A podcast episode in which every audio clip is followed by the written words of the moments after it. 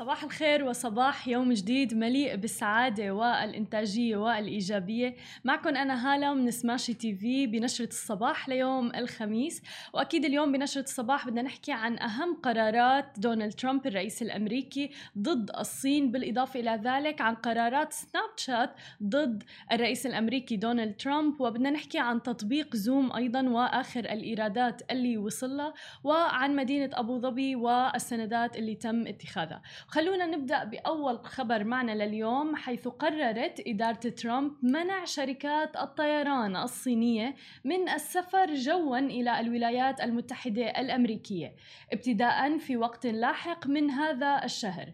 وهي خطوة تهدف إلى التصعيد الضغط على الصين والتي لم تسمح لشركات الطيران الأمريكية باستئناف الرحلات الجوية هناك. وتهدد أيضا بمزيد من العزلة لشركتي العالم هن أكبر أسواق الطيران من بعضها البعض. وتأتي القضية وسط تصاعد التوتر بين واشنطن وبكين تحديدا ويعد هذا النزاع أيضا خروجا عن نوع الاتفاقات الثنائية بينهم اللي تبعتها تحديدا حكومة الولايات المتحدة الأمريكية لعقود بهدف تسهيل توسيع شركات الطيران إلى المطارات الدولية. ودون الحصول على موافقات حكومية مرهقة يذكر أن ليس لدى الولايات المتحدة الأمريكية ما يسمى باتفاقية الأجواء المفتوحة مع الصين. ويؤثر المنع الأمريكي على شركة إير تشاينا وتشاينا إيسترن أيضا وتشاينا ويسترن ولم ترد شركات الطيران على الفور على طلب التعليق الذي ذكر ولكن قال متحدث باسم وزارة النقل إن هذه الإجراءات لا تؤثر على الرحلات الجوية من هونغ كونغ إلى أمريكا فهي فقط من بكين اللي راح تتأثر بهذا الموضوع. ومن جانبه توقف تطبيق سناب شات للتواصل الاجتماعي يوم أمس الأربعاء عن دعم ما ينشره الرئيس الأمريكي دونالد ترامب مشيرا إلى أنه يحرض على العنف العنصري تحديدا بعد حادثة موت جورج فلويد التي هزت العالم. وأفاد التطبيق بقوله أننا لا نروج حاليا للمضمون الصادر عن الرئيس على منصة Discover اللي تابعة لسناب شات والموجهة لفئة الشباب تحديدا.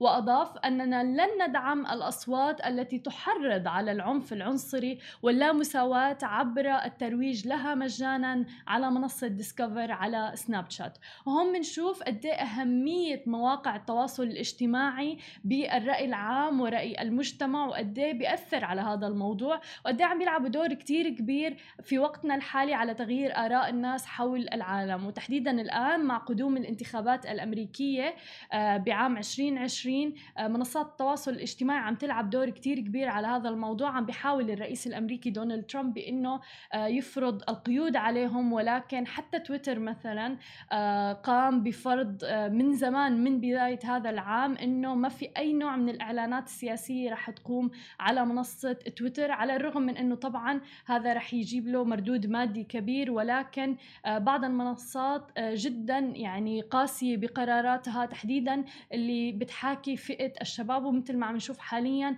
بمنصة سناب شات أما إذا بدنا ننتقل ونحكي على منصة زوم تحديدا فكشفت منصة زوم عن نتائج مالية تعكس الإقبال الكبير على منصات مكالمات الفيديو. تحديدا خلال فترة ومرحلة العزل المنزلي وانتشار فيروس كورونا. فمن كانون الثاني يناير إلى آذار مارس حققت الشركة زيادة في الإيرادات نسبتها حوالي 169 في المئة لتصل إلى 328 مليون دولار. وحققت أرباح قدرها 27 مليون دولار أمريكي. وفي نهاية الربع الأول من السنة بلغ عدد مستخدمي ومشتركي زوم حوالي 300 ألف من بينهم شركات تضم ما لا يقل عن عشرة موظفين. أي زيادة بنسبة 354 في المئة مقارنة بالعام الماضي.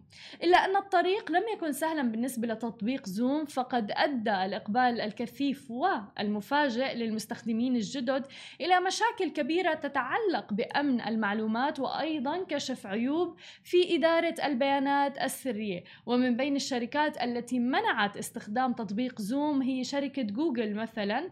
ولكن زوم تفادت المشكلة فورا عن طريق الاستحواذ على شركة Keybase المتخصصة بتشفير المعلومات.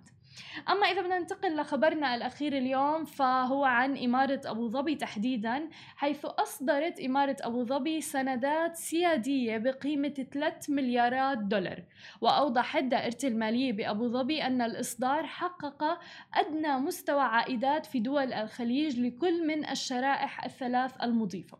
بأن العاصمة الإماراتية حافظت على مستويات دين منخفضة مع وصول إجمالي الدين العام إلى حوالي 12.1% من الناتج المحلي الإجمالي بنهاية عام 2019 ويعتبر هذا الإصدار استكمالا للسندات السيادية التي طرحتها أبو ظبي في إبريل 2020 والتي بلغت قيمتها 7 مليارات دولار بمستوى اكتتاب تجاوز بسبع مرات المبلغ المعروض للبيع هذه كانت كل أخبارنا لليوم. ما تنسوا تتابعونا على كل مواقع التواصل الاجتماعي الخاصة بسماشي تي في تسمعوا البودكاست تبعنا وتنزلوا الأبليكيشن. نهاركم سعيد.